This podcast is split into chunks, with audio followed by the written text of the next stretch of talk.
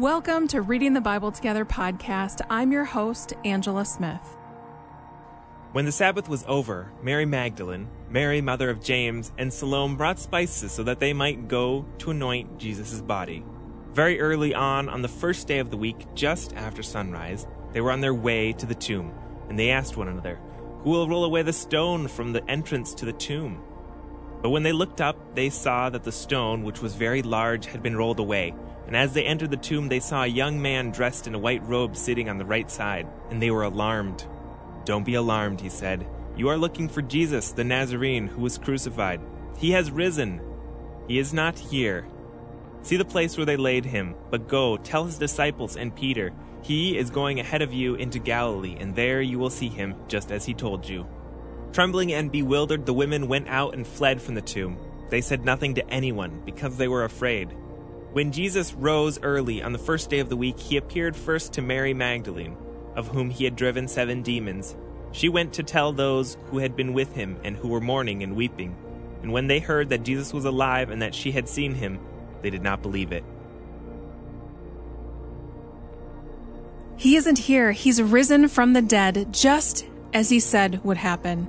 Can you even imagine what the women must have felt and thought? You know when something exhilarating happens and your face gets flush, your heart beats in your chest, and your fingertips feel tingly? Is that how they felt? He is risen.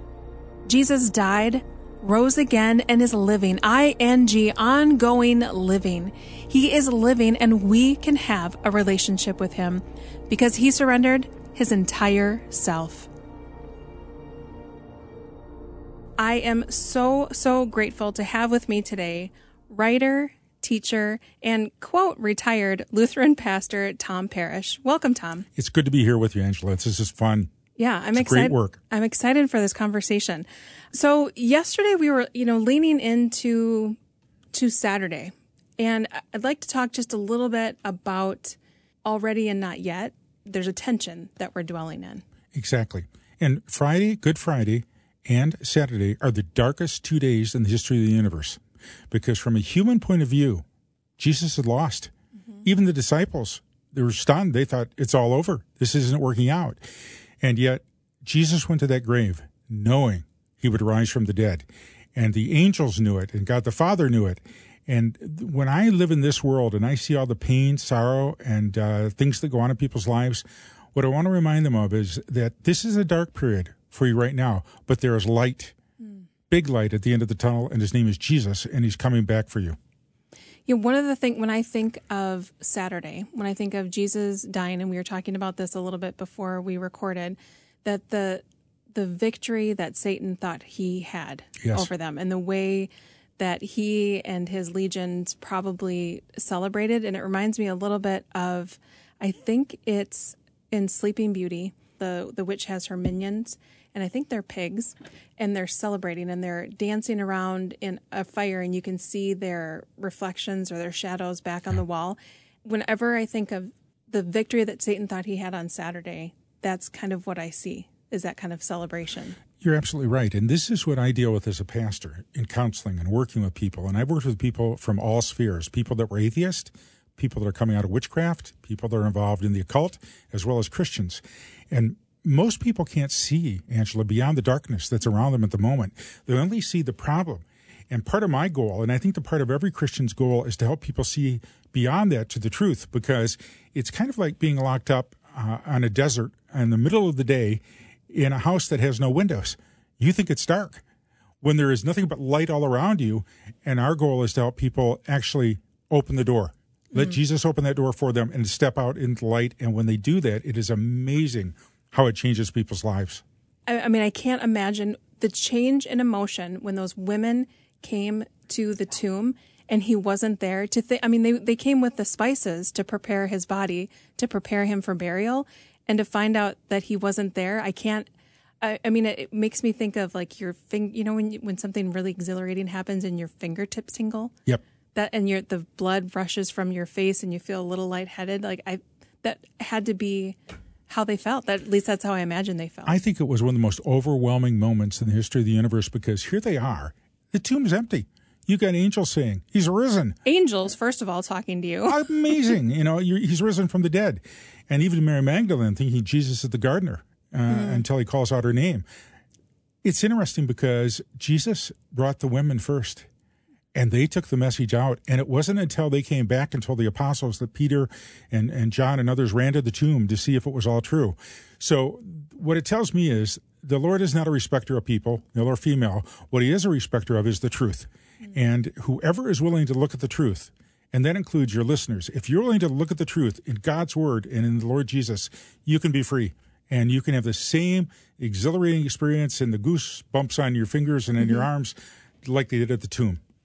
You know, one of the things that we talked about in our study this week is in Isaiah about the Lord being the Lord of the nations. And and the the thing that made the difference wasn't the nationality of the person or the nation from where they came. It was whether or not they were willing to follow him, whether or not they were able or, or willing to be obedient to him. Exactly. And that's the the same issue today you know, we all come from different backgrounds. We come from different uh, heritages and races. We grew up with uh, pain and some, a lot of pain. But I have found that it doesn't matter what you come from. If you will finally really get serious with Jesus and stand before him and cry out, his healing power is incredible. And I've seen people set free from all kinds of darkness, from all kinds of abuse, from all kinds of pain. I'll tell you a quick story. I had a woman come to me many years ago. She said, Pastor, I have a cousin who's dying and he molested me as a child. He was about 10 years older.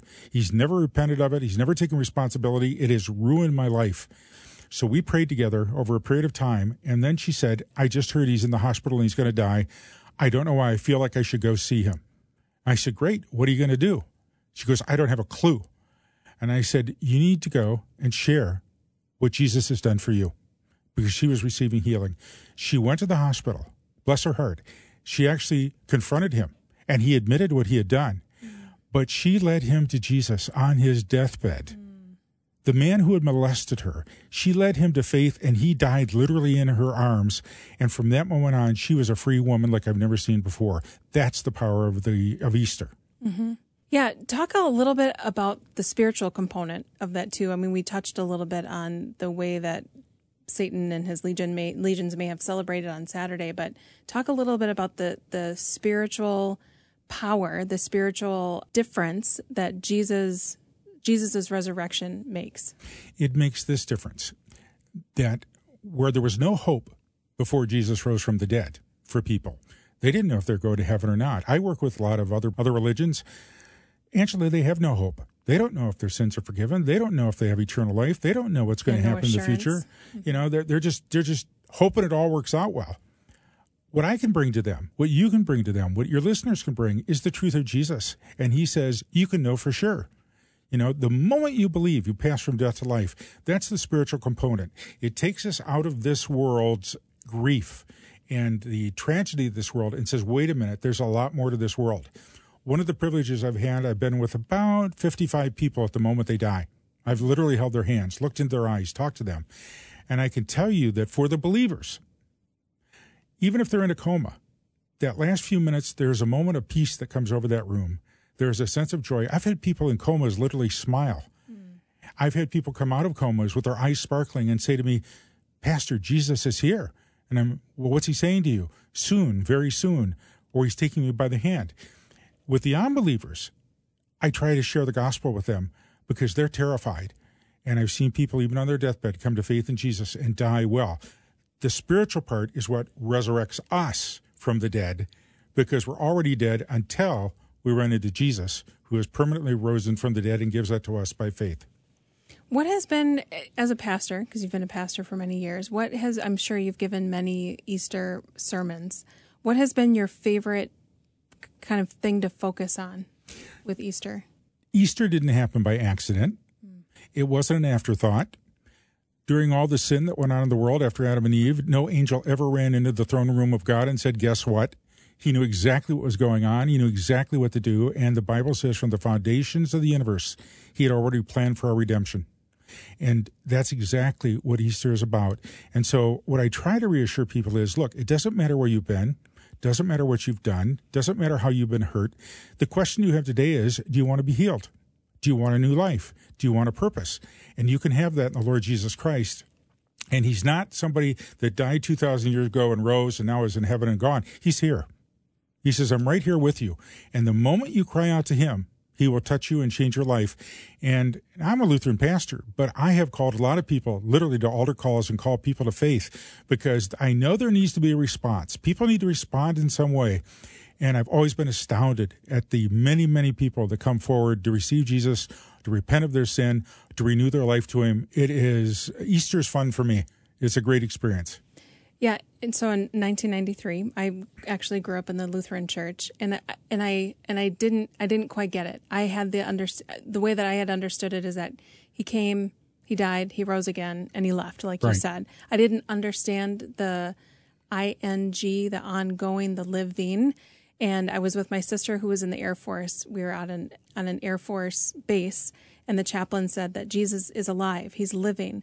And everything wow. fell into place for me and yeah. I and I and I understood and I got it. I got that that he's not far away, that he's here and that we can have a personal relationship with him. Yep. And then it was a few weeks later that I understood that then I need to die to myself and live for him, which then it took me a while to realize that's a daily thing I need to do. Oh, yeah. it wasn't just a one and done.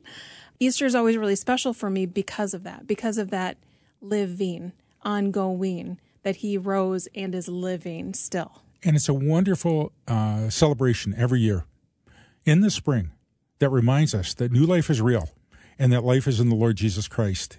And for anybody who's listening, no matter what you've gone through, if you will simply cry out to Jesus, He will touch you and He will change your life. And it's an exciting thing to see. So I'm very thankful I've had this role for a long time and get to do this. Mm-hmm. Is there anything else about Easter that you want to make sure that we talk about? Well, the same Jesus who rose from the dead is coming again. Mm. And, you know, I had somebody say the other day, you know, I really hope I live until the rapture. And I said, well, I hope you do too. But even if you don't, you're still going to be with Jesus when he comes again you're going to be with all the angels. So rejoice because whether it is 10 years from now or a thousand years from now, doesn't matter for you and I. It's only for long as we're here. And when we die, we immediately go into the presence of Jesus and be with him forever. And that's the most exciting thing I can tell people that death doesn't end our life. We simply pass from this life to the life to come. Yeah, that makes me think of two things. It makes me think of people who don't yet know him and that they can know him. And if you want to know Jesus, if you want to find out more about who Jesus is, you can text the word faith to 41224 and you will get some great resources that will tell you a little bit more about who Jesus is. We'll walk you through that process.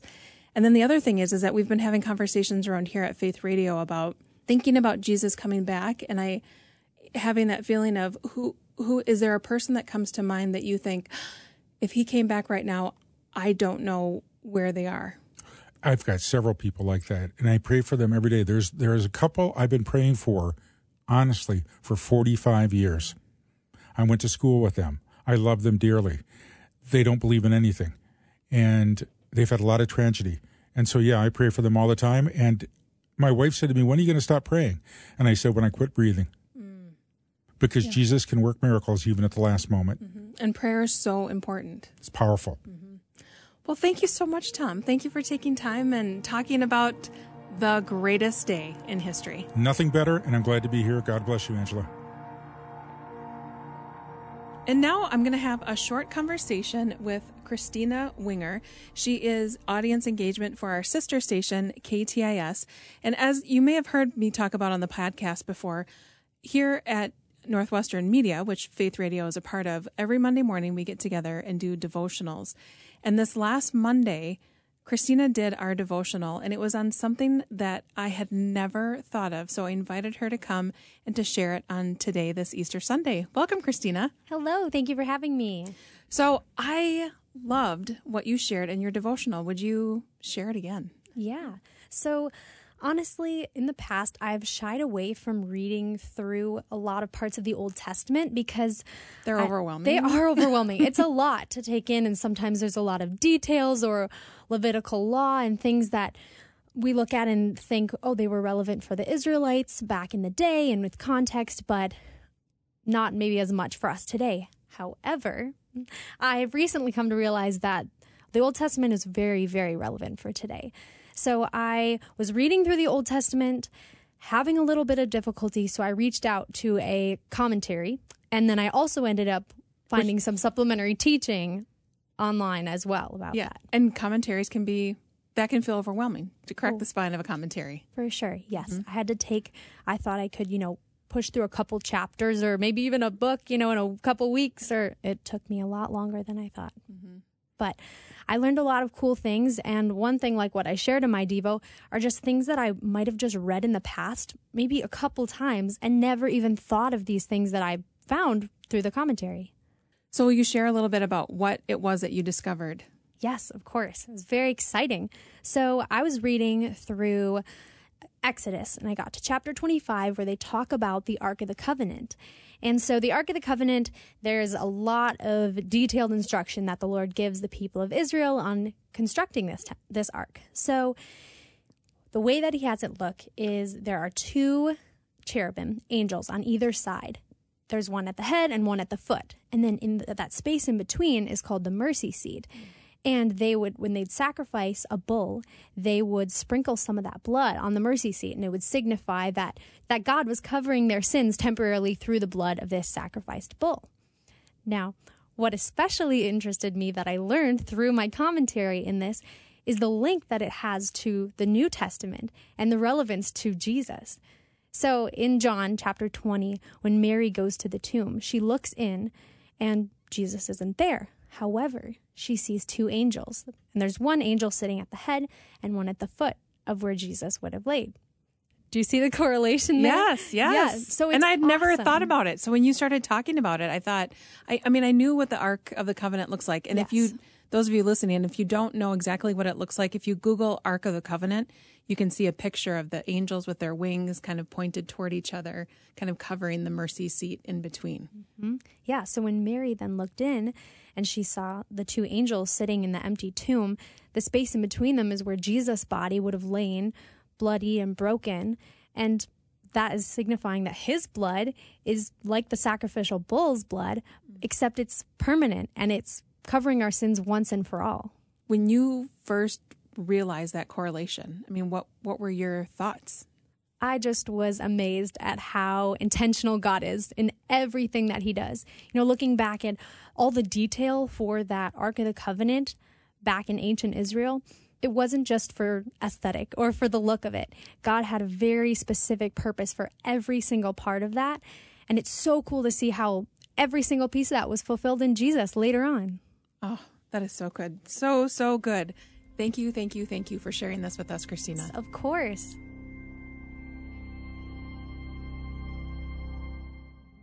Early in the morning on the first day of the week, while it was still dark, Mary Magdalene came to the tomb and saw that the stone was moved away from the entrance.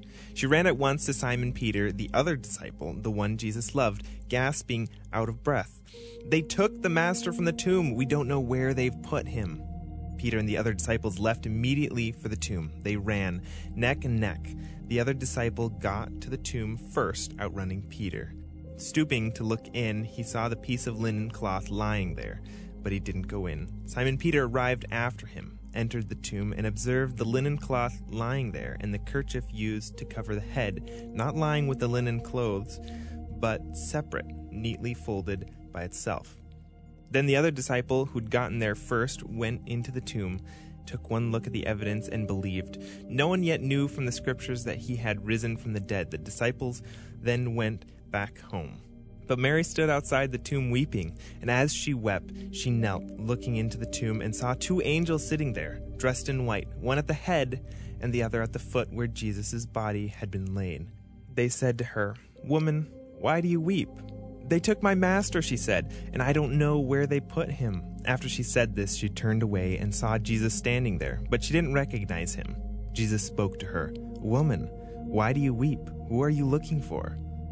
She, thinking that he was a gardener, said, Sir, if you took him, tell me where you put him so I can take care of him. Jesus said, Mary. Turning to face him, she said in Hebrew, Rabboni, meaning teacher.